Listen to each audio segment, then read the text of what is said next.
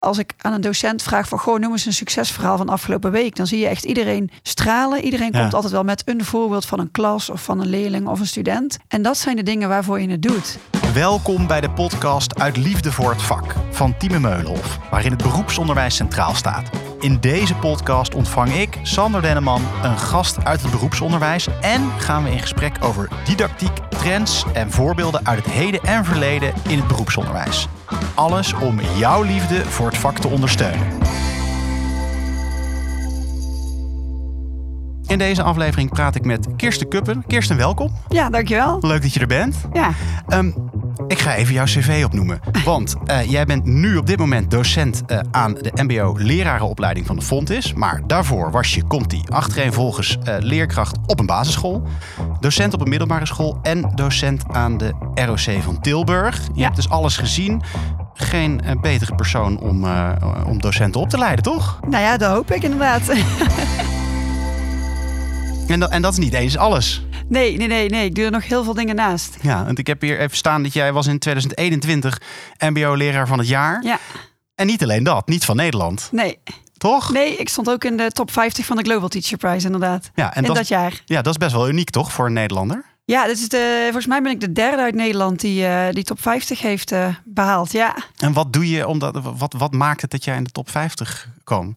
Ja, heb ik me een jaar lang afgevraagd. Ik denk steeds, wat doe ik nou eigenlijk? ik geef maar gewoon les.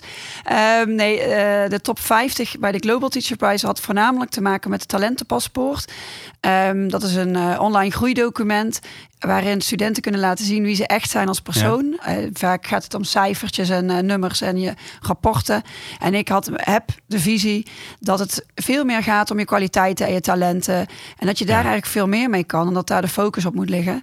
En dat is internationaal opgepakt. Dat vond men eh, heel interessant en daardoor eh, ja, kwam ik in de top 50 terecht. Ja, en, de, en want dat talentenpaspoort is, is ook bedoeld, geloof ik, voor als je misschien in bepaalde eh, vakken goed bent, maar andere minder. Dat Ja. je met dat paspoort kan laten zien dat je wie je eigenlijk bent en wat jouw talenten zijn. Dus dat, Ja, precies dat. Maar ook je hobby's of dingen die je in je privéleven doet. Of bepaalde dingen waar je trots op bent. Op je stage of op school. Die kun je daar allemaal in laten zien. En je merkt dat bedrijven dat veel interessanter vinden om te zien dan een cijferlijst. Omdat ze op die manier veel beter een match kunnen maken. En veel beter kunnen zien wie er past bij dat bedrijf. Of past bij bepaalde werkzaamheden. Ja, een cijferlijst zegt natuurlijk niks over iemand. Nee, want je ziet een cijferlijst en cijfers, maar Ja. dit laat zien wie die persoon is. Ja, ik had vroeger echt alleen maar onvoldoendes. Nou, ik vind dat best oké terecht ben gekomen. Ja, zeker. Nou, Ja. Nu, kan je. Hè, ik, ik kan, ja, dat is wel grappig dat je het zegt. Want ik, ik was even een beetje eh, aan het kijken, ook naar jouw blog en zo. Ja. En ehm, jij zei, vroeger vond jij school onzin en docenten vervelend. En nu zit je hier. Ja. ja, het is echt zo. Ik vond school. Ik werd gepest en, eh, en ik dacht eh, na het- dat ik gepest werd, nou, ik moet mezelf gaan veranderen, ik moet hier iets aan gaan doen. Ja. Dus ik dacht, als ik nou gewoon een beetje bij de stoere kinderen ga horen, dus dat wil zeggen, ik maak geen huiswerk meer, ik ga door de les praten, ik ga roken, want dat was ook echt heel Ja. tof als je 14 was. Dan, eh, dan word ik niet meer gepest. Nou ja, dat werkte. Ja? Ja, dat werkte wel. Alleen ja, de docenten vonden dat natuurlijk iets minder leuk. Dus ik werd een beetje gezien als die irritante leerling achter in de klas die nooit iets deed. Dus ik kreeg heel veel ja, negatieve reacties Ja. en commentaren. En, en ik moest nablijven en strafwerk maken. Ja. Dus dat ja, zorgde er bij mij voor dat ik school nog minder leuk ging vinden. Ik vond het al niet leuk omdat ik eerst gepest werd. Maar ja, toen ik al die negatieve aandacht kreeg van mijn docenten, dacht ik helemaal... eh, ja, wat doe ik het nou voor en Ja. wat, wat zit ik hier te doen? Nou, wat was dan het omslagpunt? Want nu zit je hier en ben je docent aan het opleiden. Ja. Nou ja, ik heb dus één echt een heel negatieve voorbeeld gehad. Een docent die zei op een gegeven moment tegen mij, nadat ik voor de zoveelste keer eruit was gestuurd, Kirsten, jij gaat echt nooit wat bereiken in je leven. Lekker. Nou ja, dat was echt een soort van voor mij mijn toppunt. Dat ik dacht, ik haat school. Dat Ja. was echt. Ik heb nog dagboeken van mezelf teruggelezen. Daar staat met grote letters: ik haat school en Ja. ik haat. Nou, puntje, puntje, die docent. Ik zal geen namen noemen. Nee. Ehm, maar op een gegeven moment was er één docent. En meneer Jenskens, die naam noem ik wel altijd. Eh, maar wat meneer Jenskens deed, ik zat ook bij hem niet op te letten. En Ja. ik, ik had een schriftje vol met onzin. Ik deed hele sketches van Hans Theo en Theo Maas Ja. eh, kon ik eh overschrijven. En hij pakte mijn schrift af. En na school moest ik bij hem komen voor straf. En ik kom binnen. En ik kan me nog zo goed herinneren. Ik kom binnen en hij begint keihard te lachen. Mhm. Ik denk, wat zit hij nou te doen? Ik kom hier voor straf. Ja. En dan ga je maar uit zitten lachen. En toen zei hij, ja, ik moet echt mijn excuses aanbieden. Sorry, sorry. Ik denk, wat is het nou voor iets raars? Ik, ik zit hier voor straf. En dan ga je me eerst uit te lachen en dan ga je daarna sorry zeggen. Waar, waar Ja. slaat dit op? En toen zei hij, ja, sorry, ik heb iets gedaan wat niet mag. Hè, iets met privacy. Ik heb namelijk je schrift gelezen. Oh, En ehm, ja, ik kon het niet laten, maar ik was zo nieuwsgierig wat erin stond. ja. En hij zei, ja, ik moet je bekennen, ik heb nog nooit zoveel onzin bij elkaar zien staan in één schrift. En ik heb er zo om moeten lachen dat ik heb besloten om je geen straf te geven. Echt? Ja, en ik dacht, nou, dit heb ik echt nog nooit meegemaakt. Dus ik merkte dat ik een beetje ontspande. En eh, hij stelde aan mij de vraag... Ja, maar Kirsten, vind je dan mijn eh, les niet interessant? Mijn vak, aardrijkskunde. Ja.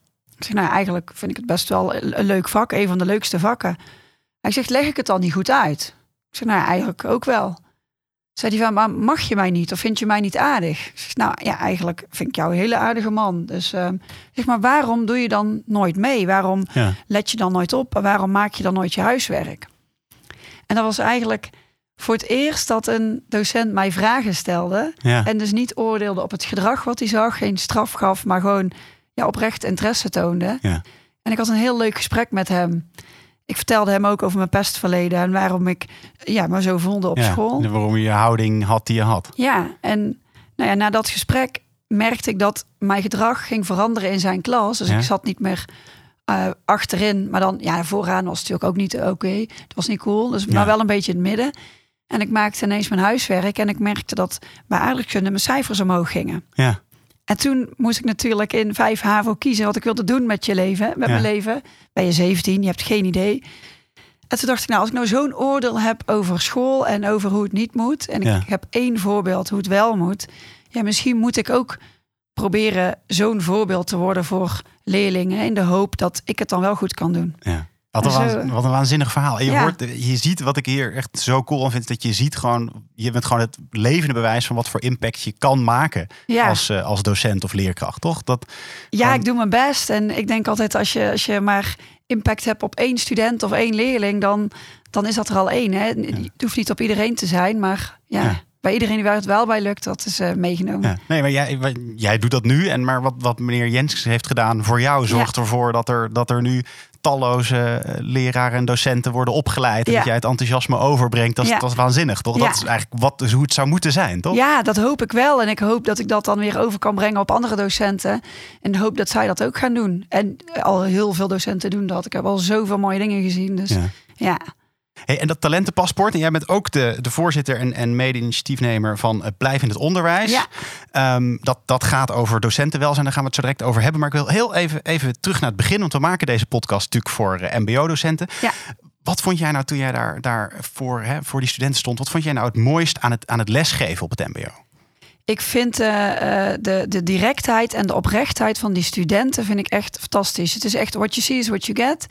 Eh, als een les niet goed gaat, Ja. dan kun je eigenlijk meteen bedenken: oké, wat heb ik nou gedaan waardoor die studenten niet naar me luisteren? En ik gaf Nederlands Ja. aan techneuten. Nou ja, ga maar Nederlands geven aan techneuten. Dat is echt zeker niet hun favoriete vak. Nee, interesseert ze gewoon niet. Interesseert ze echt helemaal niks. Ze snappen ook niet waarom ze dat moeten doen. Want ze willen immers in de mechatronica of in de elektrotechniek gaan werken. Dus waarom moeten ze dan Nederlands leren? En dat is dan een mooie uitdaging om samen met zo'n groep studenten erachter te komen waarom Nederlands dus wel nuttig is. Ja. En ja, om dat samen die les zo vorm te geven dat ze dus wel gemotiveerd raken voor je vak. En hoe doe je dat dan? Ja, nou, ik, kwam, ik begon met lesgeven gewoon le- braaf uit de methode. Ik ging die lesjes doen en ik kwam er al heel snel achter. Had ik weer een tekst over de geschiedenis van de Barbie pop of zo. Ja. En dan zaten ze me aan te kijken. Ja, Kirsten, leuk geprobeerd, maar dit gaan we niet doen, want Nee. het interesseert ons niet. Dus al heel snel dacht ik, ja, dit moet anders. Dus ik ben gewoon met die studenten in gesprek gegaan. Ik ben ook op bedrijfsbezoek gegaan, want ja, mechatronica, Ja. elektrotechniek, ik heb daar echt geen kaas van gegeten. Nee. ik weet er niks van. Dus ik denk, nou, ik ga eens kijken wat ze nou echt doen. En een beetje met behulp van de bedrijven en input van studenten zelf bekijken van waar gebruiken ze nou Nederlands voor? Ja. En dan komen er best wel veel dingen terug. Want je moet vergaderingen doen, je moet gesprekken voeren, je moet contact hebben met Ja. klanten, handleidingen lezen, instructies opvolgen. Eigenlijk is alles wat ze doen Nederlands. Ja. En ja, op basis van die input en van dus de bedrijven en de studenten heb ik mijn lessen gewoon wat anders vormgegeven. Dan ben je het eigenlijk gewoon gaan toepassen op de praktijk. Ja, Ja. ja, En dan, dan snappen ze ook opeens waarom het nut heeft. Want Precies. Dan, nou, dan helpt het je om een vergadering voor Ja. te bereiden of wa- wat Ja. ze dan ook moeten doen. En al die dingen kun je weer koppelen aan de examens. Want die examens gaan over spreken, gesprekken voeren, lezen, schrijven. Ja, En dat is, dat is allemaal wat ze moeten doen in de praktijk. Dus die koppeling konden we heel makkelijk maken. ja. En daardoor nam ik ze wel weer mee in die lessen. Ja. En je, je Ja. praat met zoveel enthousiasme over, over dat je die groep studenten, hè, die mbo'ers, Ja. dat je dat zo'n leuke groep vindt. En, en dan toch ben je de switch gaan maken naar, eh, ja, nu naar lerenopleiding. Geef je natuurlijk een hele andere groep mensen les. Ja. Waarom dan? Ja, oh, daar heb ik echt wel heel veel moeite mee gehad. Eh, ik mis ze soms ook echt heel erg. Al- Als je mij nu vraagt wat is je favoriete sector, dan is het nog steeds het MBO. Maar ik merkte ook dat ik ehm, me gewoon zorgen begon te maken over de docenten die les kwamen geven op het MBO. Ze hadden vaak best wel. Ja, ze hadden best wel veel moeite met de doelgroep, maar ook om zichzelf überhaupt staande te houden. En toen dacht ik, ja, ik heb me eigenlijk al die jaren staande gehouden. En ik heb echt al wel tien keer gedacht, ik stop ermee, ik ben er klaar Ja. mee, ik trek het niet meer. Maar toch is er iets wat mij motiveert om altijd te blijven. Dus misschien moet ik ook daar weer iets mee doen. En dus ervoor Ja. zorgen dat en de docenten die les komen geven op het MBO goed voorbereid zijn. Want ik merkte dat zij vaak heel veel eh, les kregen over werken in het VO, maar minder input kregen en uitleg kregen Ja. over werken in het MBO. En daar wilde ik graag iets aan doen, omdat ik dacht, ja, het zijn echt twee compleet andere sectoren. Je- Het is wel belangrijk dat je daar goed op voorbereid bent. Wat is een beetje dan de uitstromen, zeg maar, VO, eh, MBO? Wat zijn daar de verhoudingen, weet je dat? Oeh, ja, nou, ik merk wel dat de studenten die nu komen vooral een voorkeur hebben voor werken in het VO en toch wel vaak een oordeel hebben over het MBO. en Dat, wat is dat oordeel dan? ja, dat het hele moeilijke studenten zijn en dat ze sowieso niet gemotiveerd zijn. Ja. En ehm, dat vinden ze dan heel spannend. En het VO voelt dan veiliger. Oké, maar dat, dat, dat vooroordeel zit er heel erg in. Dat het Ja. gewoon dat, dat het studenten zijn die, die er gewoon niet zoveel zin in hebben. Ja. En, ehm, maar als ik dan jou net zo hoor praten, komt dat misschien wel omdat dat soms misschien het onderwijs niet helemaal aansluit bij waar ze op zitten te wachten. Precies dat inderdaad, ja. Eh, als jij daar uit de vaste methodes eh, ehm, een les gaat geven, je moet de kapsters ook geen eh, gekke teksten geven met techniek erin, want daar hebben ze ook niks aan. Maar kapsters zijn natuurlijk heel goed in gesprekken voeren en onderhandelen en, en heel sociaal. En als je gebruik maakt van die kwaliteiten en je koppelt dat aan het vak, ja, dan is het voor hun veel nuttiger. Ja. En dan zullen ze ook veel gemotiveerder zijn. En dan maakt het lesgeven ook meteen weer veel leuker. Ja, en tegelijkertijd heb je natuurlijk die methodes zijn niet voor niks ontwikkeld. Nee. Wat, wat, wat neem je er dan wel van mee? Ja, die methodes hebben natuurlijk een hele goede opbouw. Die hebben echt wel nagedacht in hoe bereid ik studenten Ja. voor op dat examen. Dus die methodes kun je natuurlijk heel goed gebruiken. Eh, dus het is echt niet dat ik een complete nieuwe lessenserie eh, ging ontwikkelen. Want ja, daar had ik simpelweg ook geen tijd voor. Maar soms is het wel leuk om bepaalde teksten even aan te passen naar teksten die niet meer passen eh, bij de doelgroep. Maar dan wel de opdracht en de opbouw van de lesmethode gebruiken. Dus dat je echt het combineert met elkaar. Ja, dat je gewoon echt aansluit bij de belevingswereld en waar zij uiteindelijk naartoe willen. Ja, In ja. plaats van alleen de techniek leren op een, met een voorgekoude tekst. om Ja, om precies dat, zeggen. Hey, want je hebt het al even over joh, veel, eh, veel willen naar, naar het VO, misschien minder naar het, eh, naar het MBO. Maar wat zou jij eh, toekomstige MBO-docenten willen meegeven? Wat is het belangrijkste wat je wil meegeven? Ja, ik zeg altijd, je, je kunt, als je bijvoorbeeld les gaat geven op het VWO, dan ga je heel erg de diepgang in op de lesstof. Dus als je dat heel interessant vindt, ja, ga dan naar het VO. Omdat op het MBO ga je veel minder diep op die stof in. Maar dan vind ik het belangrijkste om die relatie op te bouwen met die studenten. En dus echt samen die lessen te gaan ontwikkelen. Ja. En je merkt als je dat dus heel erg samen doet. En daarvoor moet je ook jezelf heel erg durven openstellen. En heel kwetsbaar durven te zijn. En ook niet bang te zijn om fouten te maken. Ehm, en ook heel veel vragen stellen aan die studenten. En als je dat heel interessant vindt, ja, dan past het MBO dus gewoon heel goed bij je. Je hebt daar voor mijn gevoel ook veel meer die vrijheid Ja. om die lessen zo te ontwikkelen samen. Ja, of in ieder geval aan te passen. omdat er misschien juist wat minder diepgang is, geeft dat ruimte Ja. om het anders in te richten. Ja, ja, en kun je het veel makkelijker aansluiten bij de beroepspraktijk. Ja. En dat is, eh, vind ik heel leuk. Het klinkt ook wel een beetje alsof het eh, met je karakter te maken heeft. Want jij komt ook over Ja. als dat je het gewoon, dat primair heb ik het gevoel dat voor jou het onderwijs, dat je geïnteresseerd bent in die studenten. En Ja. misschien Ja. komt het lesgeven een beetje op de tweede plek. Of zeg maar het, het, het Ja. die- ja. Dat is voor mij ook een beetje de basis. Ook als ik terugkijk naar welke docent luisterde ik vroeger. Dat was wel de docent die mij wist te raken. Ja. De docent die zag welke kwaliteiten ik had. ehm, hoe die mij wist te motiveren. En dus die relatie is eigenlijk voor mij de basis. Maar dat is ook eigenlijk altijd als ik ga observeren bij mijn studenten nu de succesformule. Dus de studenten die insteken op de relatie en die vanuit die relatie die les op gaan bouwen, ja, die zijn het meest succesvol. Die krijgen de studenten mee, want die raken meer gemotiveerd en daardoor leren ze beter. Ja, precies. En, en zorg dat er ook voor. Ik raak misschien al een beetje aan waar we het straks gaan hebben over docentenwelzijn. Maar dat, dat zorgt er misschien ook wel voor dat je, dat je meer energie houdt in het, in het lesgeven. Ja, dat heeft mij in ieder geval altijd geholpen, ja. Ja. ja. Hey, jij bent ook, ehm, zet je heel erg in natuurlijk voor docentenwelzijn. Daar gaan we het zo even over hebben. Maar we Ja. gaan eerst heel even naar eh, de vaste break die we tussendoor hebben. Ik geef jou vijf stellingen eh, Ja. over het onderwijs. Je moet eh, kiezen en dan praten we er even over door. Ben Oké, ben benieuwd. je klaar voor? Ja. Papier of digitaal lesmateriaal? Oeh, dat is gevaarlijk, hè? Nee, ja, ik ben toch nog wel een beetje van eh, papier. Ja? Ja, terwijl ik wel weet dat ik met de tijd mee moet gaan en eh, digitaal moet. Maar misschien ligt dat ook aan mijn eigen eh, digitale capaciteit. Dat je digibet bent. Ja, nou ja. Nee. Ik denk, jezus, zo oud ben ik nog helemaal niet. Maar ja, ik moet soms Dimitri, de, de, de vorige leraar Ja. van het jaar, af en toe even lief aankijken. Dus ik wil wel veel meer digitaal doen. Ik vind dat ook wel erg belangrijk, omdat dat wel iets is van Ja. nu. Maar ik werk zelf het liefst lekker op papier. En wat is dat dan? Dat, dat, dat, je zegt ook lekker op papier. Wat is dan wat het maakt? Ja, dat ik heb gewoon nog oldschool zo'n notitieboekje in mijn tas waar ik altijd de krabbeltjes in maak en dingen in kan voorbereiden.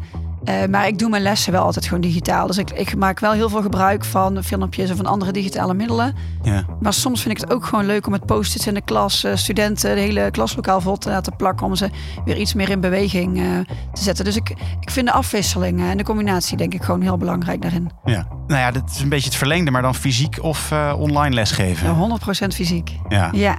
Nou ja, dat hebben in coronatijd heb ik het in ieder geval gemerkt dat online lesgeven gewoon echt niet succesvol is.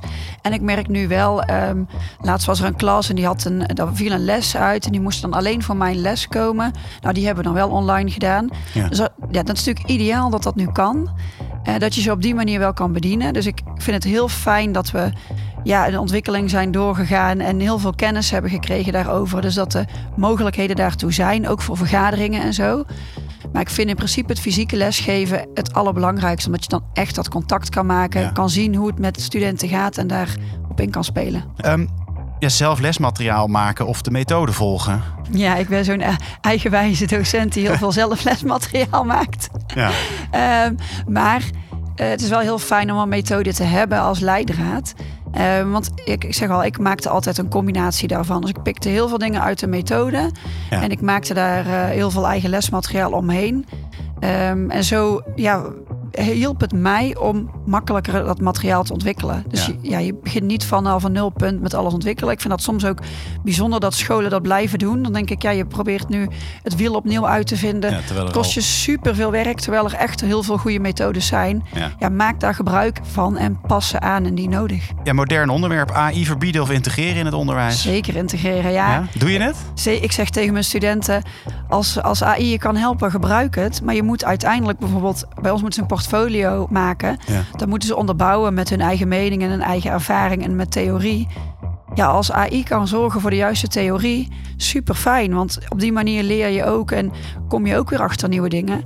Maar die eigen ervaring en de reflecties daarop, ja, die moet je zelf maken. Dat kan AI niet voor je doen. Dus Nee. ja, maak er slim gebruik van.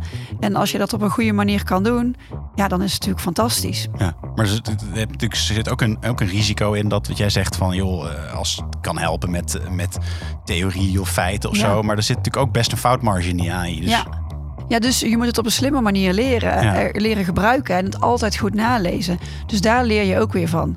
Ja. En voor mezelf, ik heb toevallig binnenkort een afspraak met iemand uit, eh, uit Amerika. Mhm. En die gebruiken AI om toetsen na te kijken, eh, lesplanningen te maken. Ja? dus ik weet niet precies hoe ze het doen. Dat ga ik dus nog leren. Maar ik zeg, oh, vertel het alsjeblieft, want dit kan ons ook helpen. Dus Ja. ja, maak gebruik van dat soort slimme dingen. Ja, heerlijk als je die planning natuurlijk niet meer zelf hoeft te Oh, doen. Ja, nou, als je niet meer hoeft na te kijken, hoe geweldig zou dat zijn? Ja, maar daar zie ik dus heel erg dat ik denk, maar goed, kijk, mijn kennis is gewoon zelf met Ja. ChatGPT spelen. Bij mij ook. ik- Dan denk, ik- Ja. denk ik, dat is, lijkt me ook een risico of zo. Dat, dat, je, moet, je moet maar wel zeker weten dat het klopt of zo. Ja, maar goed, daar gebruiken ze het al. Dus ik zeg, nou, eh, vertel het maar alsjeblieft. Ik ben Ja. heel benieuwd. Hey, de laatste. eh, ben je een eeuwige student of een eeuwige docent? Oh, Ja, combinatie denk ik. Want ik ben een eeuwige docent. Ik ga het onderwijs nooit verlaten. Maar ik vind ook dat je nooit uitgeleerd bent. Ehm, ik heb wel eens een collega gehad die zegt... nou, ik ben twintig jaar geleden afgestudeerd. Ik heb zoveel jaar ervaring. Ik weet nu hoe ik les moet geven. En dan denk ik, ja, maar ieder jaar krijg je weer een andere doelgroep. En, en de ontwikkelingen gaan soms zo snel... Ja. dat het wel echt heel belangrijk is om, ja, om jezelf te blijven professionaliseren. En dat vergeten sommige docenten of hebben ze daar geen tijd voor. Of geen zin meer misschien. Of geen zin meer misschien. Terwijl ik denk, ja, punt 1 heb je er recht op. Je hebt gewoon elk jaar recht op professionalisering. Dus dat mag ook echt. Ja. Hoor nu zelfs teamleiders zeggen, nee, dit jaar mag het niet. Dan denk ik, nou, dat, dat kan echt niet. Nee. Ieder jaar heb jij daar recht op, dus moet je daar gebruik van maken. Ja, en je moet gewoon bij de tijd blijven, denk ik ook. En er komen steeds weer nieuwe onderzoeken, nieuwe ontwikkelingen... waar jij gewoon een betere docent van wordt. We stipten het al even aan. Ehm, jij hebt natuurlijk eh, Blijf in het onderwijs eh, opgezet. Met Ja. de F tussen haakjes. Dus blij in het onderwijs. Ja. Ehm, kan je daar wat over vertellen? Ja, nou, dat was eigenlijk al ontstaan toen ik leraar van het jaar was. Toen heb ik Amina Assad leren kennen. Was leraar van het jaar HBO. En eh, Valerie Ungerer-Willems. Zij Ja. was finalist eh, van het voortgezet onderwijs. En we merkten toen we in gesprek kwamen met elkaar... dat we een beetje dezelfde zorgen hadden om het onderwijs. Ehm, we zagen dat er heel veel werd gedaan om docenten te trekken naar het onderwijs. Dus eh, allerlei goede instanties en ehm, bedrijven die reclame maken voor het mooie vak. Ja. De manier en de, de wegen om to- docent te worden, die worden ook makkelijker gemaakt.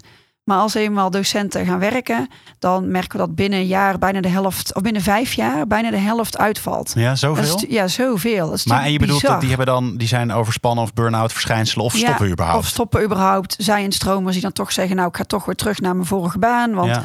het inkomen weegt toch niet op tegen de werkdruk. En dat is natuurlijk bizar met het grote lerarentekort wat we hebben. En toen dachten we, nou hier moeten we iets mee. En we zijn eigenlijk begonnen met een keer een, een lezing geven op een studiedag.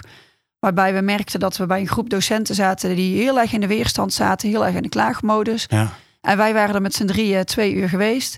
En we merkten dat in twee uur die docentengroep, dat we die hadden omgedraaid van weerstand naar weer energie. En we Ja. weten weer waar we voor doen. En, hoe, want vertel me eens even, hoe zaten ze in, de weerstand dan? Wat was dan, eh, hoe moet ik dat voor me zien? Ja, heel erg klagen van de werkdruk. En we ze zaten in een veranderd traject. En ze wilden eigenlijk niet mee, want we moeten weer veranderen. Oh ja. En het is allemaal zoveel. En we moeten ook nog lesgeven. Dus heel erg in die klaagmodus. En eh, niet mee willen gaan. En ja, toen zijn wij dus... Ja, we hebben eigenlijk gewoon een lezing gegeven met wat opdrachten. Het was een soort van probeersel. Ja. Ja, en het werkte. En er kwamen echt docenten daarna naar ons toe van... oh, wat fijn, en nu weten we waarvoor we het doen. En we gaan er gewoon weer voor. En Ja.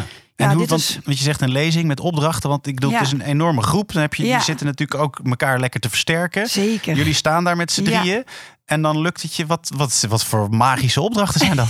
Ja, nou ja, we hebben alle drie een hele eigen onderwijsverhaal. Ja, En je merkt dat mensen zich altijd wel met één van ons drie kunnen identificeren. ja, Dus wij vertellen heel erg ons persoonlijke verhaal. Ook waarom we in het onderwijs zitten, maar vooral waarom we in het onderwijs blijven. En we zetten mensen ook aan het denken eh, over waarom zit jij nou in het onderwijs en waar sta jij voor als docent? Want we geloven er wel heel erg in dat als jij weet waarom je doet en waar je voor staat, ja. en je met dat gevoel zo'n klas binnenkomt, dan kan je het ook aan. Ik noem altijd het voorbeeld dat tegen mij altijd werd gezegd: Ja, Kirsten, je moet echt strenger zijn en waarschuwingen geven.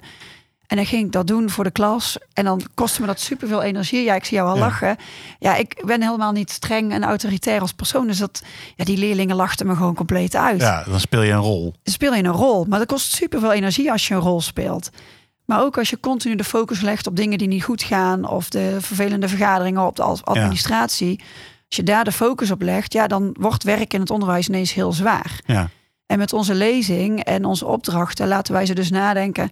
Ja, waar sta je nou voor? Waarom zit jij in het onderwijs? Mhm. Zorg ervoor dat je je daaraan vasthoudt. Dus dat je niet de dingen doet die andere mensen doen of die andere mensen vinden dat jij moet doen.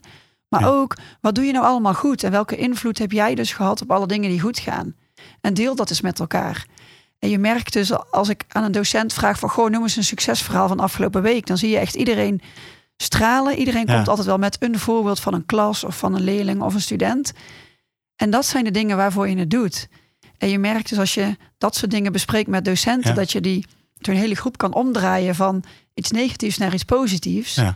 Ja, dan hoop je natuurlijk wel dat ze dat vol blijven ja houden. want, want dat is dan mijn vraag. Weet je, want Ja. ik, ik kan me dat helemaal voorstellen. Dan heb je Ja. een super inspirationele sessie gehad Ja. met jullie. Je denkt, Ja. ik ga het doen. Maar dan komt de dag daarna en dan zit je nog steeds in die transitie. Ja. En dan moet je weer administratie doen. En dan heb je net de pech dat je, omdat je eerste groep die je krijgt gewoon eh, tegen je is. Of Ja. om wat voor reden dan ook. Ja, En wat, wat, zou, wat, wat kunnen docenten. Wat, wat is misschien de ultieme tip die jij zou geven aan docenten om, om hun eigen welzijn te, te vergroten? Is er, is er iets wat je altijd kan doen?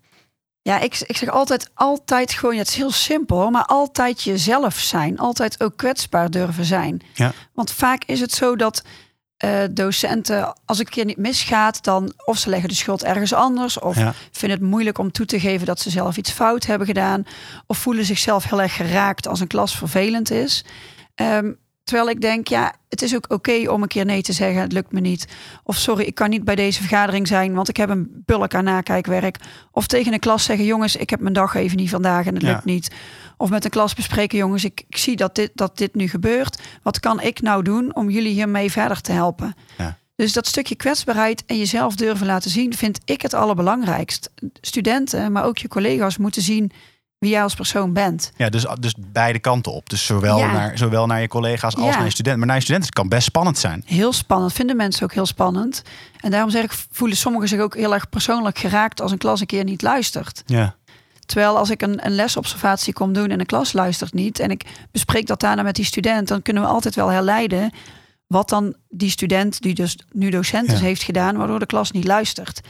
Dus het is ook heel belangrijk om kritisch naar jezelf te kijken van goh, hoe kan ik dus een beetje spelen met die klas, waardoor het dus wel lukt. Ja. Het is ook oké als het een keer niet lukt. Dat is ook een beetje docent eigen. We willen het allemaal super goed Iedere doen. dag moet 100% zijn. Elke dag moet perfect zijn. Als één ding niet goed gaat, dan leggen we meteen de focus daarop.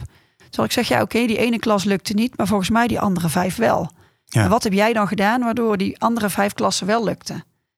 Ja, en dan leer je mensen nadenken van, oh ja, ik doe het eigenlijk best wel goed. Ik Ja. ben eigenlijk best wel op de goede weg. Ja. Ja, en ja, je hebt een keer een klas die niet lekker loopt. Ik heb elke week wel een klas die niet lekker loopt. En dan, en dan denken mensen, oh, je bent leraar van het jaar, je zal wel heel goed zijn.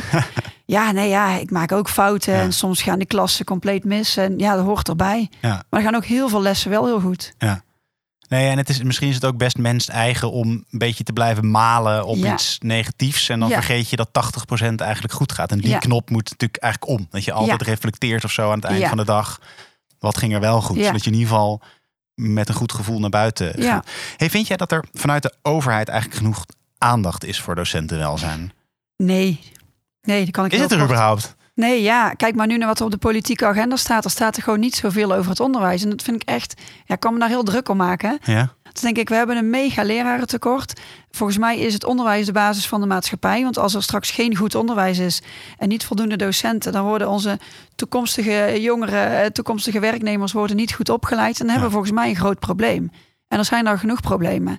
Dus dat onderwijs is zo belangrijk. En ja, ik vind het echt bizar dat daar niet zoveel aandacht voor is. Ja. En nu zeggen ze wel, docentenwelzijn is belangrijk. Maar ik vraag me steeds af, ja, wat ga je er dan aan doen? Ja, het is natuurlijk heel makkelijk om dat ergens in een beleidsnota op papier Ja. te zetten. Maar als je er geen concrete acties Nee. aan eh, bijschrijft, dan, Nee. dan is het gewoon een opmerking. Ja. ja, en dan wordt het inderdaad het balletje bij de scholen gelegd. En ik merk wel dat scholen heel erg aan het worstelen zijn met hoe kunnen we nou die docenten het beste begeleiden. Ja. Ehm, ja, mijn ervaring daarbij is, is dat aantal scholen doen het overigens wel echt heel goed hoor. Ik heb echt wel een Mhm. aantal positieve verhalen gehoord. Maar ik hoor over het algemeen ja, best wel wat vervelende of negatieve verhalen. Dat docenten gewoon niet goed begeleid worden. Ehm, dat er inductietrajecten zijn die voor iedereen hetzelfde zijn, waar ze Ja. eigenlijk niet zoveel aan hebben. Of dat ze begeleid worden door een collega die er eigenlijk zelf ook geen tijd voor heeft. Hè, want lerarentekort, overvolle Ja. roosters. Mensen doen wat ze kunnen, maar hebben simpelweg geen tijd. Hoe zouden scholen dat dan kunnen oplossen volgens jou? Ja, ik denk heel erg, laat de docenten gewoon lesgeven en laat ze niet elkaar begeleiden. Want de veiligheid wordt op die manier ook niet gewaarborgd. Nee. Als ik een probleem heb, ga ik niet met een collega, ga ik niet naar mijn directe collega. Eh, maar dat is eigenlijk waar onze stichting voor is. Wij willen juist die docenten, vooral de starters, begeleiden Ja. bij hun eerste paar jaar. Wij komen natuurlijk van buitenaf, dus dat is heel erg veilig. We hebben superveel ervaring en expertise, dus we, we snappen precies wat er gebeurt met zo'n starter. Wat er gebeurt op scholen, Ja. hoe, hoe je je kunt voelen, waar je mee kan worstelen. Dus wij kunnen daar vanuit die rol heel erg op inspelen en die begeleiding bieden. Dus wij Ja. kunnen hele inductietrajecten op scholen overnemen. vanuit een soort van intervisie Ja. extern, zodat je je ook veilig kan voelen om dat te delen. En met name natuurlijk waar jullie op richten, die, die starters. Want Ja. ik, ik las geloof ik, eh, volgens mij schreef je dat er van de 1000 er 200, eh, Ja. 200 overblijven na, wat is het, Ja. vijf tien jaar? Ja, du- duizend mensen starten Ja. aan de leraaropleiding. Nou, val- stoppen er al heel veel tijdens de opleiding. En na vijf jaar is dus van die duizend zijn er nog 200 werkzaam in het onderwijs. ja. Dat is natuurlijk bizar. Nee, ja, en als je, als je dat getal kan verdubbelen of kan, nou ja, de- de je gaat nooit de duizend Nee. houden, Nee, maar dat lost het probleem al op. Ja. En dat zit hem dus in dat ze zich goed voelen. ja, in het behoud van leraren. En het ervoor zorgen dat die leraren gelukkig blijven. En gezien, eh, zich gezien en gehoord voelen. Maar ook de ruimte krijgen om te ontwikkelen. En gewoon eens met iemand te praten. Kirsten, dankjewel. Ik vond, vond het een superleuk gesprek. En wat jullie ook doen natuurlijk eh, met, met blijven in het onderwijs. Waanzinnig, weet je, die inductietraining die je al zegt, die jullie geven. Ja, Ja, we doen de- nog meer hè, dan Oh ja? inductietrajecten. Ja, dus die inductietrajecten doen we en eh, die lezingen en workshops tijdens studiedagen. Maar wat echt heel tof is, is dat we ook congressen organiseren voor starters. Dus mensen die maximaal vijf jaar werkzaam zijn in het onderwijs. Daar organiseren we congressen voor. Toevallig nog 1 in januari in Nijmegen, 1 in maart in Utrecht. En in het voorjaar komt er nog één bij Noorderpoort, dus in het noorden van het land. Waarbij we echt praktische workshops geven aan starters die, meteen, eh, die ze meteen kunnen gebruiken in de lespraktijk. En als ik daar naartoe wil, waar kan ik me inschrijven? Ja, als je naar blijfinhetonderwijs.nl gaat, dan zie je daar een kopje congres of blijfinhetonderwijs.nl slash congres. En dan kan je daar meteen voor aanmelden. En we hebben bijvoorbeeld al een eh, super toffe lezing van een van die mannen van 100 dagen voor de klas. Ja, En we hebben Karim Armgar op de andere dag. Dus ja, wat wij ook echt belangrijk vinden is dat de mensen die daar komen om lezingen en workshops te geven ook allemaal mensen zijn die expert zijn in het onderwijs. ja. Dus alles wat je hoort en doet is meteen eh, ja, te gebruiken in de les. Dus je hebt er echt direct wat aan. Ja. En je bent alleen met starters. Kortom, nu meteen eh, Ja, meld je aan, meld je aan. Ja. Het is gratis. Dus eh, Leuk. Kirsten, nogmaals dank. Je luistert naar een aflevering van Uit Liefde voor het Vak. Wil je nou niets missen? Abonneer je dan via je favoriete podcastkanaal. En wil je meer weten over Tieme Meulenhof? Dat kan via tiememeulenhof.nl. Tot de volgende.